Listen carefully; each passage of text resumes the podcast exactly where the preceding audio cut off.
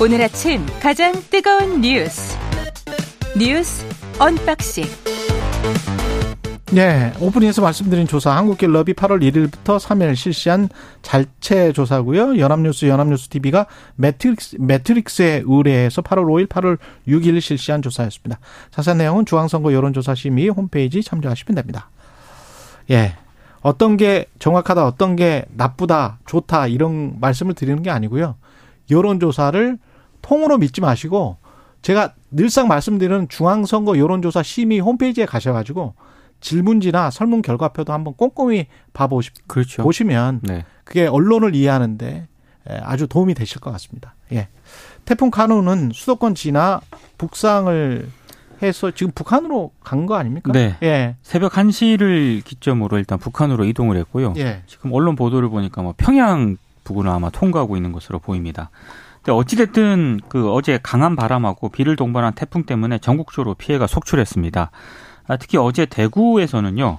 67세 남성이 심정지 상태로 발견이 됐는데 병원으로 옮겨졌지만 끝내 숨졌습니다. 그리고 대구 달성군에서는 전동 휠체어를 타고 가던 60대 장애인이 도랑에 빠졌다는 신고가 또 접수가 되기도 했는데요. 일단 개학을 미루거나 단축 수업 등 학사 일정을 조정한 유치원, 초중고등학교가 1,579곳에 이르는 것으로 집계가 됐고요. 태풍이 상륙한 남부 그리고 극한 호우가 쏟아진 동해안 지역에서 인명과 침수 피해가 집중이 됐습니다.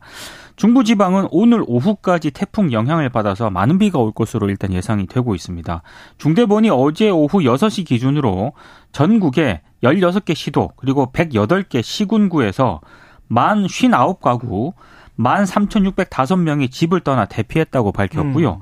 어제 14개 공항에서 355개의 항공편이 결항이 됐는데 오늘 뭐 아침에 보도하는 걸 보니까 오늘은 대부분 정상으로 운행이 될 것으로 일단 예상이 되고 있습니다. 예.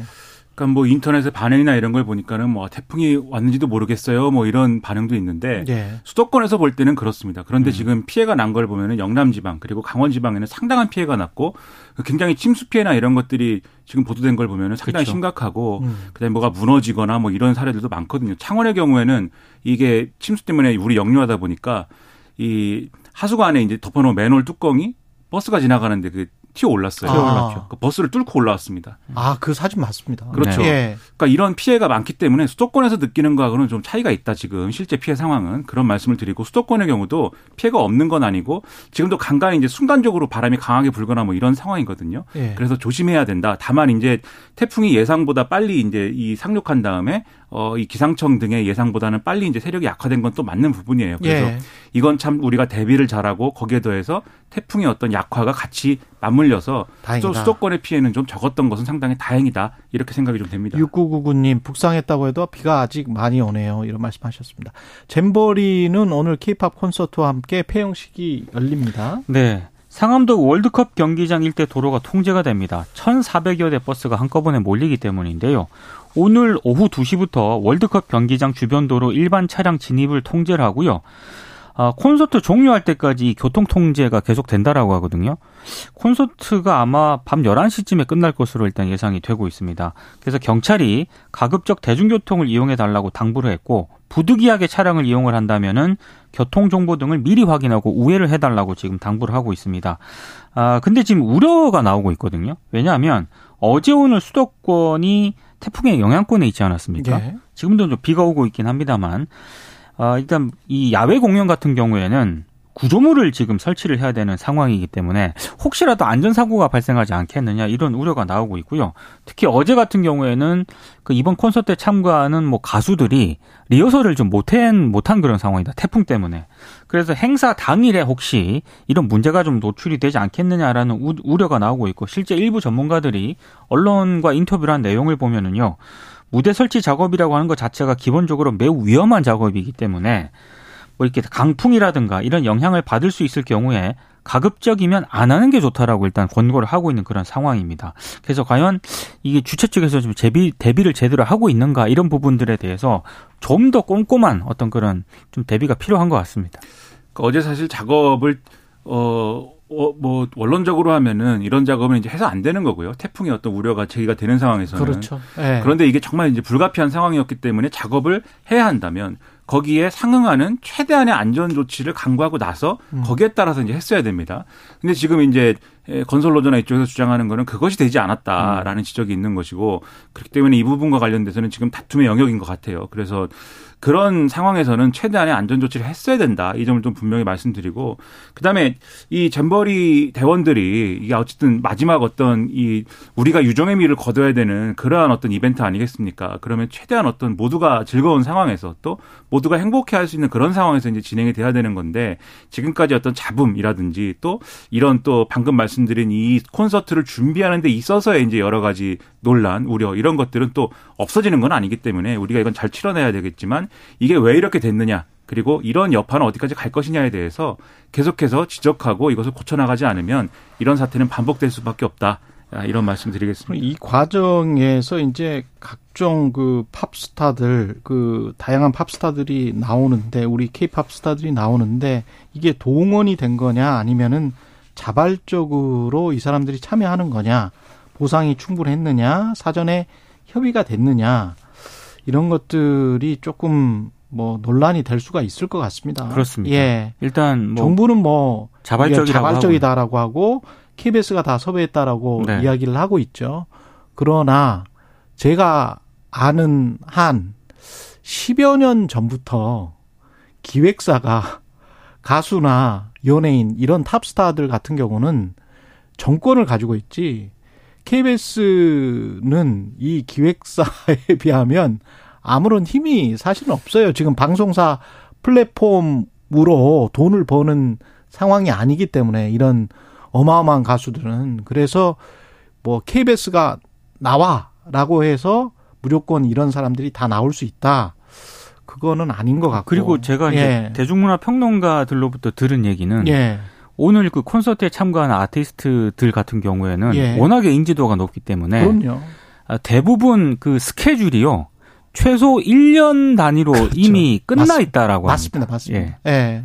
이미 끝나 있는데 다른 거를 뭔가 제치고 그렇죠. 이걸 온 것일 겁니다 아마. 예. 그렇죠. 근데 그 과정에 이제 말씀하신 것처럼 음. 뭐 우리가 의심할 수 있는 그러한 일들도 있을 수 있고 또 음. 반면 또 아티스트들이 자기가 뭐 주도적으로 결정했을 수도 있어요. 예. 그래도 우리가 여기 가서 공연하고 싶다라고 하는 그러한 팀도 있을 수 있겠죠. 예. 그래서 이제 이런 것들이 뭐 굉장히 여러 가지 문제가 이제 될 수도 있겠지만 또 다르게 볼 수도 있는 건데 중요한 거는 이 문제를 우리가 어떤 시선으로 어떻게 다뤘느냐의 문제거든요. 그러니까 음. 그것에서 이전에 예를 들면은 여당 일각에서 뭐 BTS를 동원하기 위해서 국방부가 뭐 예를 들면 역할을 해야 된다랄지 이런 얘기가 나왔다든지 이런 것이 이미 전제 이- 이게 있기 때문에 이런 전제들이 있기 때문에 사실 이런 것에 대해서도 의구심을 갖고 보는 시선들이 있는 거예요. 그래서 그런 태도들을 이제는 바꿔야 된다. 옛날 방식으로 제가 어디 다른 방송 나갔더니 뭐 국풍팔공 이런 얘기 하더라고요. 그- 그 시대에는 그런 시대 그런 시대이기도 했는데 지금은 아니지 네. 않느냐. 너무 멀리 간 거 아닙니까? 그렇죠. 사실 제가 태어나기 이제 1, 2년 전 일인데 예. 그래서 그런 시대 아니지 않느냐 이런 비판까지 나오는 마당이라는 거를 지금 정부도 그렇고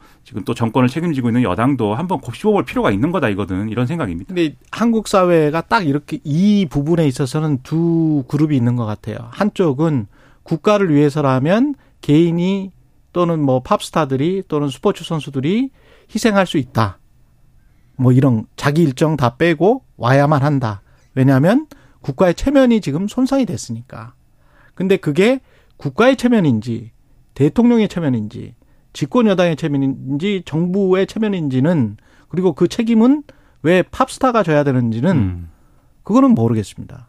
그러니까 국- 잘못하면 국가주의로 가는 거예요, 이게. 그러니까 시민사회의 자율성이라는 게 없는 그 시민사회 그 자유로운 계약이라는 게 없는 그 없다고 하기는 좀 힘들죠. 그, 그런 게 그런 게 어떨 때는 막 무시되는 그런 자본주의나 자유민주주의는 윤석열 대통령이 말하는 자유민주주의가 절대 아닙니다. 그리고 이제 예, 그런 자유민주주의는 없어요. K-팝 스타만 논란이 된 건 아니고 예. 그 블라인드 게시판이 있지 않습니까? 음. 거기 보면은 이제 공공기관이라든가 공무원들을 사실상 동원을 했다. 거기에 대한 불만의 글들이 막 올라오고 있거든요. 그렇죠. 그러니까 그런 부분들에 대해서도 우리가 좀 생각을 여러 가지로 할 필요는 있는 것 같습니다. 음. 예. 외신들이 한국 잼버리 왜 실패했나 지적을 좀 많이 하고 있습니다. 그러니까 주요 외신들은 이미 실패했다라고 일단 평가를 하고 있습니다. 예. 특히 로이터 통신 같은 경우에는요. 아, 새만금 잼버리는 경고 무시와 준비 부족으로 망가졌다라고 일단 보도를 했고요. 특히 2018년부터 2020년 새만금 개발청하고 전라북도 보고서에서 뭐 그늘막이라든가 쉼터 부족, 화장실 청결 문제를 해결해야 한다는 지적이 수차례 제기됐는데도 불구하고 이게 시정되지 않았다 이렇게 음. 평가를 했고요. 워싱턴 포스트 같은 경우에는 어, 새만금 잼버리 조직위원회가 2018년 내부 보고서에서 폭염에 대비해서 울창한 푸른 숲을 조성하겠다고 밝혔는데 아, 스카우트 대원 수만 명이 도착을 했을 때 그런 숲은 존재하지 않았다라고 평가를 했습니다. 아, 영국 가디언도 어, 세계 스카우트 잼버리에서 긍정적인 경험을 했다는 사람들도 많지만 이번 행사는 여러 문제들로 홍역을 치렀다라고 평가를 했고요. 특히 뭐 어, 취재 초기에 침수된 땅 위에 설치된 텐트, 배설물로 넘쳐나는 화장실, 비누나 화장지 부족 등의 상황을 담은 사진들을 입수했다라고 밝히기도 했습니다.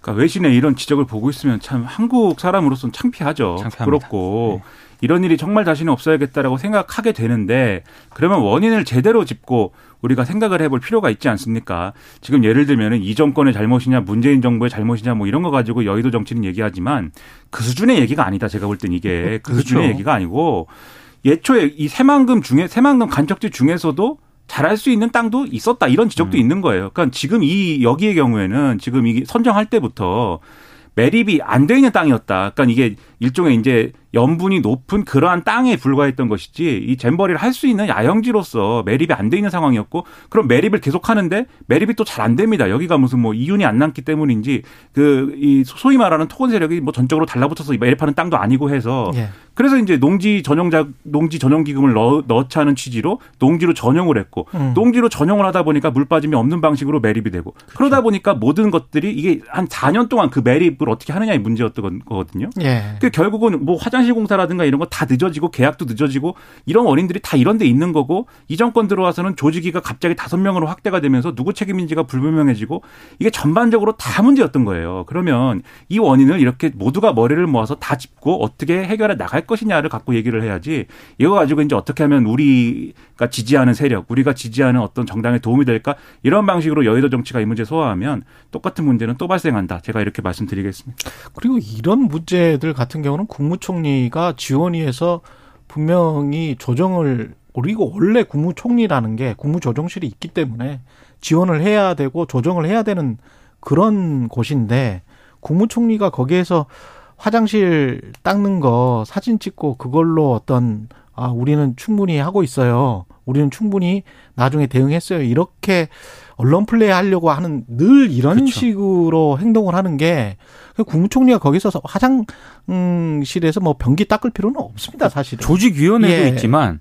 정부 지원위원회가 있고요. 그래, 정부 지원위원회가 따로 있죠, 지금. 예. 그 지원위원회 위원장이 국무총리입니다. 그러면 거기에서 통합적으로 뭔가를 지원을 그렇죠. 잘 했었어야 되는 거 아닙니까? 네. 그리고 지금 예. 이제 이 끝나면 이제 여가부라든지 그리고 음. 이제 전북도라든지 감찰하고 대규모로 뭐 인사하고 뭐 이럴 거다라는 이제 어 언론의 이제 전망이 있는데 그 주체가 이제 되는 게그 중앙 정부인 것이고 음. 특히 이제 총리 산하에 있는 국무조정실이라든가 뭐 이런 데가 이제 주체가 될 건데 근데 또 TV 조선 등의 보도를 보면은 이 잼버리를 지원하기 위한 TF라든가 이런 게 국무조정실에 설치가 돼 있었는데 제 역할을 못 했다는 거예요. 음. 그럼 이게 사실 그 여가부 그리고 지역 어, 행정을 그냥 감찰한다고 끝나는 문제도 아니고 또 이 그럴 자격이 있느냐 뭐 이런 얘기가 되는 거거든요. 그러니까 이게 잘한 사람이 하나도 없는 거다 이 음. 문제에 대해서는 그런 생각을 가지고 그런 문제의식을 가지고 이 문제를 수습하지 않으면 안 된다라는 겁니다. 아니면 전정권 씨를 잡아오든지. 예, 네, 날씨 교통 정보 근데 이름이 그런 분도 있을 것 같아서 네, 좀 자제하게 됩니다 그 부분은. 전정무 씨인가? 예. 날씨 교통정보 듣고 다시 뉴스 언박싱 시작하겠습니다. 네. 뉴스 언박싱 다시 시작하겠습니다. 민동기 기자, 김민하 시사평론가 나와 있습니다. 김은경 혁신이 혁신안을 내고 지금 조기 뭐 끝났죠? 어제 종료가 돼 버렸습니다. 네, 활동 종료했는데요. 예. 일단 제안한 내용이 이렇습니다. 당 대표 최고위원 선출 시 권리당원 투표 70%, 국민 여론조사 30%를 반영하자고 제안을 했습니다. 음. 지금은 권리당원 40, 대의원 30, 국민 여론조사 25, 일반 당원 5% 반영하도록 되어 있거든요. 예. 그러니까 대의원하고 일반 당원 반영을 제외했습니다. 대의원도 그냥 권리당원처럼 취급하는 거네요. 그렇습니다. 예. 아, 그리고 혁신위는 또 현재 지역위원장이 임명하는 대의원을 권리당원이 직접 선출하도록 제안을 했고요. 국회의원 후보 공천 때 현역 의원 평가 기준도 강화했습니다.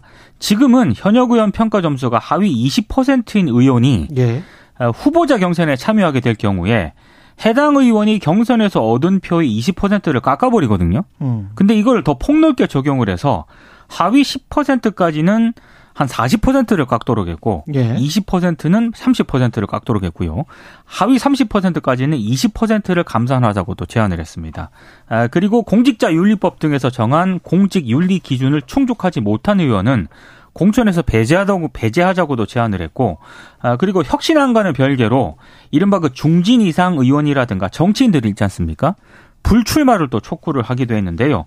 아, 이번 혁신안은 16일 의원총회 그리고 28일과 29일 민주당 의원 워크숍 등에서 논의가 될 예정인데 어제 혁신안이 이 발표가 된 이후에 예. 이른바 비명계에서 강하게 반발을 하고 있기 때문에 예. 최종 채택까지는 상당한 진통이 예상이 되고 있습니다. 비명계는 왜 반발하는 겁니까? 일단 대의원제도 일단 폐지를 하고 예. 권리당원의 일단 그런 이- 이 권한을 굉장히 강화하는 그런 내용이 담겨 있기 때문에 음. 그동안 이런 부분들을 비지 이른바 비명계가 굉장히 반대를 해왔었거든요. 예. 그러니까 혁신안 혁신위원회가 내놓은 혁신안이 사실상 그 친명계 의중을 좀 반영을 한 것 아니냐 이렇게 지금 반발을 하고 있습니다. 근데 이거를 정치 공학적으로 볼 게 아니고 그러면 권리당원들의 마음을 얻으면 되는 거 아니에요?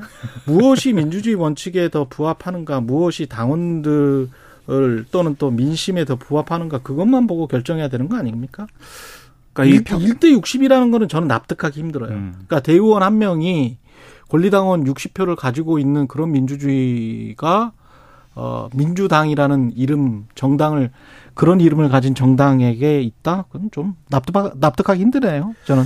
그러니까 이게 네. 여러 가지 복합적인 문제가 있는데 지금 언론의 평가 기준이 너무 이제 뭐랄까요 이 단선적인 것 같아요. 그래서 이게 네. 누구에게 이득이 되느냐를 기준으로 너무 정치공학적으로 그렇죠. 이야기하는 것 같아요. 그렇죠. 네. 뭐 이게 소위 말하는 친명계 이득이다. 이래갖고 이재명 대표의 공천권이 강화되고 그다음에 이재명 대표의 지지자들이 권리당원 중에 많이 테니까 그 사람들이 입김이 강화되고 그래서 이게 결국은 이제 뭐 팬덤 정치다 뭐 이런 틀로 보도한 언론들이 많은데 직선적으로 논리인데 그렇죠. 그러면 권리당원 200만 명이나 100만 명을 열심히 자기 편으로 만들면 되잖아. 음.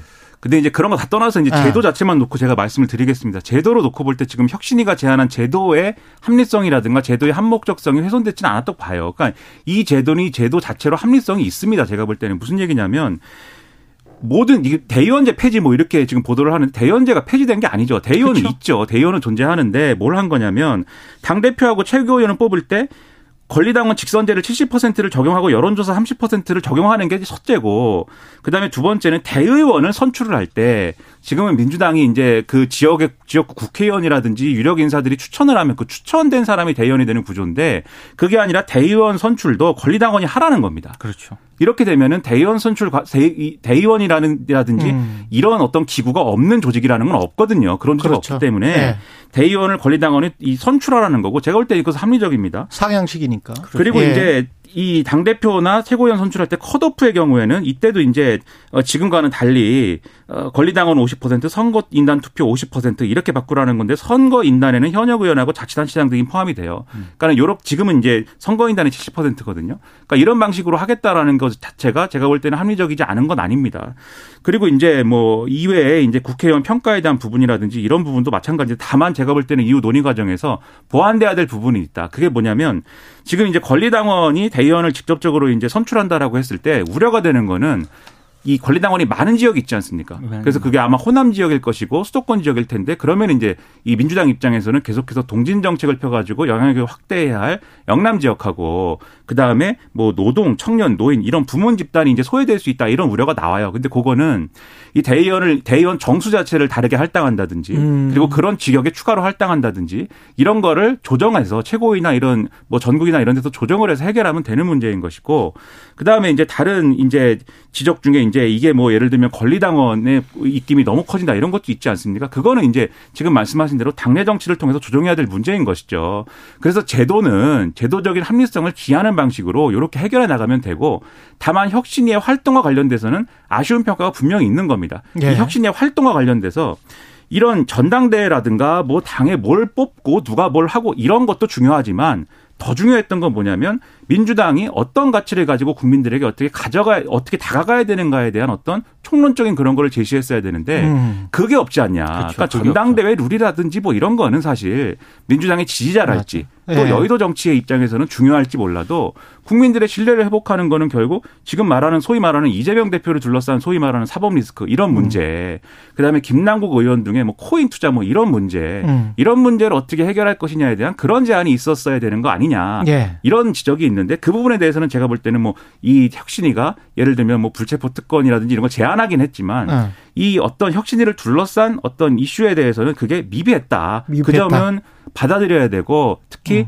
김은경 혁신위원장의 그 여명 비례 투표 문제가 혁신위가 그런 걸 할 수 있는 공간을 다 없애버렸다라는 거를 냉정하게 평가를 하지 않으면 안 된다. 그 평가 속에서 예. 민주당이 이게 뭐 최고위든지 의원총회든지 그 평가 속에서 이것을 생산적으로 소화를 해야 이 국민들의 신뢰를 다시 얻을 수가 있다. 이런 말씀 드리겠습니다. 예, 다른 뉴스도 많은데 혁신위 관련해서 하나만 더 혁신안 설명 자료에 보면 일반 국민이나 민주당 권리당원, 민주당 보좌진에게 실시한 여론조사 결과가 있는데 이게 상당히 흥미롭네요. 그러니까 예. 일반 국민은 3천 명, 예. 민주당 권리당원은 2천 명, 민주당 당직자 보좌진 708명에게 이제 아, 각각 대규모 조사를 했습니다. 예, 그 어제 이제 이 부분은 언론들의 주목을 많이 못 받았거든요. 예. 근데 나온 내용을 보니까 예. 일반 국민 가운데 민주당 지지층 10.9%는 예. 민주당 정치인이 비호감이다라고 밝혔는데 지지층인데도 예. 예. 무당층은 무려 62.6%가 비호감이라고 했고요. 잘 들어야 됩니다. 예. 민주당은 그리고 예. 비호감 이유가 재밌습니다. 민주당 지지층이 51.5%, 무당층의 46.3%가 무능을 꼽았고요. 두 번째로 많은 응답은 민주당 지지층의 41.1%, 무당층의 35.6%가 부패였습니다. 반면에 민주당 당직자하고 보좌진은요, 자당 정치인의 비호감 이유로 위선을 가장 많이 지목을 했거든요. 당직자 보좌진은 네. 그러니까 위선, 뭐 무능, 부패 이런 게 상위층을 형성을 했다는 그런 얘기입니다. 근데 민주당 기, 기존의 국회의원들은 본인들은 억울할 수 있죠. 실체가 나는 다르다. 그렇지 않다라고 생각할 수 있지만 그분들도 다 인정하듯이 정치인은 실체나 사실의 영역과 더불어서 인식의 영역이 굉장히 강력하게 작동을 하잖아요. 아, 근데 이거는 그런데 그런 이미지를 이미 가지고 있다는 거는 잘 대처를 못 했다는 그러니까 거예요. 민주당 네. 의원들이 진짜 좀 심각하게 받아들여야 될 게 지지층과 무당층이, 무당층이 1등이 비호감을 꼽았고요. 예. 당직자와 보좌진은 위선을 꼽았어요. 예. 이거는 좀 심각하게 받아들여야 될 것 같아요. 당직자라든지 보좌진은 지금 바, 이제 바로 옆에서 그렇죠. 이미지와 실체를 말씀하셨지만 예. 이 국회의원이 아닌 다른 사람 중에는 국회의원의 실체를 제일 가까이서 보는 사람들이에요. 왜 네. 이런 평가가 나오는지를 돌아볼 필요가 있다 이런 말씀입니다. 예. 일반 국민 대상 여론조사는 엠브레인 퍼블릭이 지난 6일부터 7일 그리고 민주당 당직자 보좌진 조사는 티브리지가 지난 2일부터 5일까지 실시했다고 합니다. 원본을 좀 받아보고 싶으네. 네. 궁금하네. 예. 이재명 민주당 대표는 백현동 특혜 의혹과 관련해서 17일 검찰에 출석을 합니다. 네. 예. 검찰이 일단 출석을 해달라고 통보를 했고요. 17일에 출석을 하겠다고 일단 조율이 된 것 같습니다. 피의자 신분으로 출석해서 조사를 받을 예정입니다. 아, 이재명 대표는 뭐 대장동 위례신도시 개발 사업 비리 의혹으로 두 차례 검찰 조사를 받았고 성남 FC 후원금 의혹으로 한 차례 검찰 조사를 받은 적이 있는데 이 백현동 개발이라고 하는 게 예. 성남시 백현동의 옛 한국식품연구원 그 부지에 예. 아파트를 세우기로 한 사업입니다. 그렇죠. 아 근데 이제 검찰이 의심하는 그런 대목은 민간 사업자에게 성남시가 특혜를 줬다. 어. 아, 그래서 이게 이재명 대표를 수사하겠다라고 하는 건데요. 일단 성남시 공무원 등에 대한 수사를 통해서 인허가 특혜 혐의가 어느 정도 확인됐다라고 하는 게 검찰의 주장이고요. 그래서 인허가 의사 결정권자인 이재명 대표가 아, 여기에 개입한 정황이 있기 때문에 음. 사실관계를 명확히 확인하기 위해 출석을 요구했다고 일단 밝히고 있습니다. 이재명 대표가 어제 페이스북에 글을 썼는데요. 네 글자로 올렸습니다. 국가폭력. 그러니까 아무래도 어, 별도의 입장문을 통해서 밝힌 내용을 보면은 이재명을 옥죄어서 정권의 위기를 모면하겠다는 뻔한 의도다. 당당히 소환 조사에 응하겠다라고 입장을 밝히고 있는 그런 상황입니다. 예. 네, 뭐 이게 뭐 수사를 받는 입장에서는 이제 여러 가지 얘기를 할 수 있겠지만 어. 이재명 대표를 빼고 수사할 수는 없는 문제입니다. 그래서 그렇죠. 조사하는 것은 불가피한데 그렇겠습니다. 문제는 조사하고 나서 이제 검찰이 뭐, 아, 뭐 입장 잘 들었습니다. 이렇게 끝나지는 않는다는 것이죠. 이제 영장 청구를 하는 것이고. 예. 그러면 이제 이게 만약에 국회가 쉬는 동안에 뭐, 뭐 제, 이 체포 동의안에 넘어, 이 체포 동의안이 넘어올 필요가 없는 그런 방식으로 이제 뭐, 이 한다면? 그렇죠. 구속영장 청구가 된다면은 매끄럽게 그냥 뭐 이재명 대표 가면 되는데 지금 그럴 것 같지 않지 않습니까? 그런 음. 상황이 아닐 것 같고 심지어 이제 지금 얘기하는 거는 소위 말하는 이 대북 송금 사건까지 병합해 가지고 한 번에 영장 청구한다라는 건데 그러면 이제 8월 임시국회가 16일부터 시작되고 9월부터는 정기국회거든요. 예. 체포동의안 처리 국면은 올 것이다라고 보는 게 합리적일 것 같습니다. 음. 정기 국회 때. 그렇죠. 예. 그러면은 여기에 대해서 민주당이 어떤 태도를 취하는 게 중요하냐 이 문제가 되지 않습니까? 음. 지난번에 정당한 영장 청구이냐를 판단해야 되는 그런 문제가 될 수 있는데 제가 볼 때는 이재명 대표가 선제적으로 지난번에 불체포 특권 포기한다고 했으니 음. 그, 그 교섭단체 대표연설에서 그렇게 얘기를 했고 자기 발로 걸어가서 이걸 대응하겠다고 했으니 거기서 당당하게 얘기하면 제가 볼 때는 당으로서는 부담을 덜게 되는 거거든요. 내가 가서 조사 받을 테니 체포동의안은 뭐 가결시켜라 이런 식으로 얘기한다든지 이런 식의 어떤 대응을 하면 이 문제는 풀리기 때문에 제가 볼 때 민주당이 승부수를 던져야 될 때다 이거는 그냥 음. 뭐 이전과 같은 방법으로 돌파할 수 있는 문제는 아닌 것 같다 이런 생각입니다. 그리고 노무현 전 대통령 명예훼손 혐의로 정진석 의원이 1심에서 실형이 나왔네요. 그러니까 이게 검찰이 구형한 것보다 재판부가 더 높게 이제 실형을 선고했습니다. 검찰은 벌금 구형했죠. 벌금 500만 원을 구형을 했거든요. 예. 근데 재판부는 어, 징역 6개월을 선고했습니다. 다만 음. 국회의원으로서 직무가 제한될 것을 고려해서 법정 구속은 안 했는데요. 예. 정진석 의원이 2017년 9월 본인 SNS에 노무현 전 대통령의 죽음이 부부싸움에서 비롯됐다 이런 취지의 글을 올려서 유족에게 고소를 당했거든요. 이게 자세한 내용은 제가 약간 지금 내용이 좀 그래서 일단 자세하게 소개해드리진 않겠습니다만 자세한 내용이 너무 명예훼손이에요. 그렇습니다. 예. 일단 재판부 판단은 이렇습니다. 피고인의 글 내용은 악의적이거나 매우 경솔한 공격에 해당을 하고 맥락이나 상황을 고려해도 표현의 자유라는 이름으로 보호받을 수 없다 이렇게 판단을 했고요. 그러니까 정진석 의원이 절대 확인할 수가 없는 건데 네. 이런 게 전형적인 가짜 뉴스거든요. 그래서 만약에 예. 이 판결이 확정이 되면은요, 음. 정진석 의원은 의원직을 내려놓아야 됩니다. 아, 일단 선고 직후에 어제 정진석 의원은 너무 의외의 판단이 나와서 당황스럽고 순응하기 어렵다 항소할 뜻을 밝혔습니다. 그러니까 본인은 이명박 전 대통령의 정치 보복으로 노무현 전 대통령이 죽은 것이 아니라는 것을 분명히 하기 위해서 글을 올렸을 뿐인데 어제 판결 자체가 감정이 섞인 판단으로밖에는 이해할 수 없다고 밝혔습니다. 그러니까 이런 이런 이런 이제 주장을 국회의원이 밑도 끝도 없이 이렇게 쓰면 안 되죠. 네.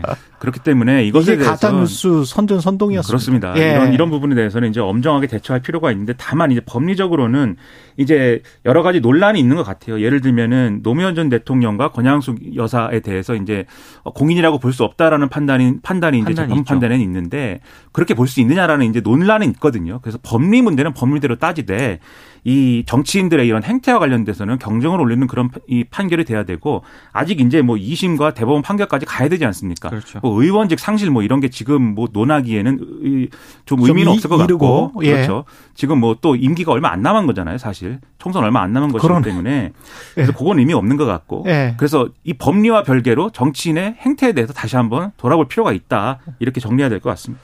그리고 이동관 인사청문회는 증인 채택을 못했어요?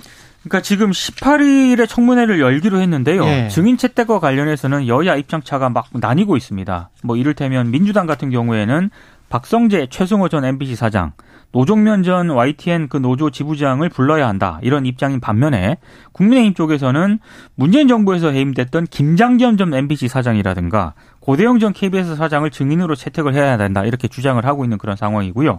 그러니까 아들 학교 폭력 무마 의혹과 관련해서도 민주당 같은 경우에는 김승유 전 하나학원 이사장을 비롯해서 당시 사건을 불기소 처분했던 수사팀도 청문회에 부르자라고 네. 제안을 하고 있는데 아, 국민의힘 쪽에서는 최대한 지금 방어하는 그런 입장입니다. 예. 그래서 양측이 이렇게 완전히 평행선 달리는 거 아닙니까? 그러니까는 이 이명박 정권 때 방송장악과 문재인 정권 때 방송장악을 한번 겨뤄보자 뭐 이런 분위기인데 그렇게 되면은 만약에 그렇게 되면은 증인을 그러면 아무도 방송인과 언론인들은 뭐가 됩니까? 그렇죠. 뭐가 예. 되느냐라는 뭐가 생각도 됩니까 들고 우리는? 예. 그리고 결국 그러면 우리도 지- 속 키워야 돼요. 속 키워야. 제발 좀 속 키우게 도와주세요. 그래서 결국 예. 증인을 아무도 채택 못하고 맹탕 청문회 되는 거 아니냐 이런 우려까지 나와요. 이러다 보니까 예. 보다 이동관 후보자를 검증하는 게 어쨌든 핵심 아닙니까? 보다 거기에 맞는 방식으로 여야가 합의를 하기를 촉구를 합니다. 그리고 최수근 해병 그 순직 조사와 관련된 논란은 계속되고 있는데 잠깐 하죠. 예. 그 최주군 상병 고 최주군 해병대 상병과 관련해서는 예. 해병대 수사단이 임성근 해병대 제1사단장이 일사단장. 수색 임무를 예. 뒤늦게 전파하는 등의 과실이 크다고 일단 판단을 했다고 합니다. 수사단은 그렇게 판단을 했다는 거예요. 그렇게 판단을 했는데 예. 아, 이 내용의 언론 브리핑 자료를 대통령실 국가안보실 요청에 따라서 지난달 30일에 안보 실에 전달을 했고요. 예. 근데 갑자기 다음 날 수사단의 언론 브리핑이 예정이 돼 있었는데 국방부 장관의 지시로 1시간을 앞두고 전격 취소가 됐거든요. 그러니까 이거를 이제 그랬죠. 수사 당시 수사단장은 이게 외압이다라고 지금 주장을 하고 있는 것이고 음. 국방부는 그거 아니다라고 지금 반박을 하고 있는 겁니다. 예. 그러니까 이첩을 신중히 하라는 간단한 지시를 하기 위해서 몇 번씩 전화를 하고 문자를 보내고 이런 일이 과연 이전에 있었을까요? 있었다면 이, 이- 지금 그- 없었다면은 지금 왜 이랬을까요? 그런 의구심을 가질 수밖에 없는 사건이다. 재차 말씀드리는 겁니다. 예. 이종섭 국방부 장관 그리고 1사단장 같이 이명박 정부 때 근무했습니다. 행정관 선임 행정관으로 예. 여기까지 하겠습니다. 지금까지 민동기 기자 김민아 평론가였습니다. 고맙습니다. 고맙습니다. 고맙습니다.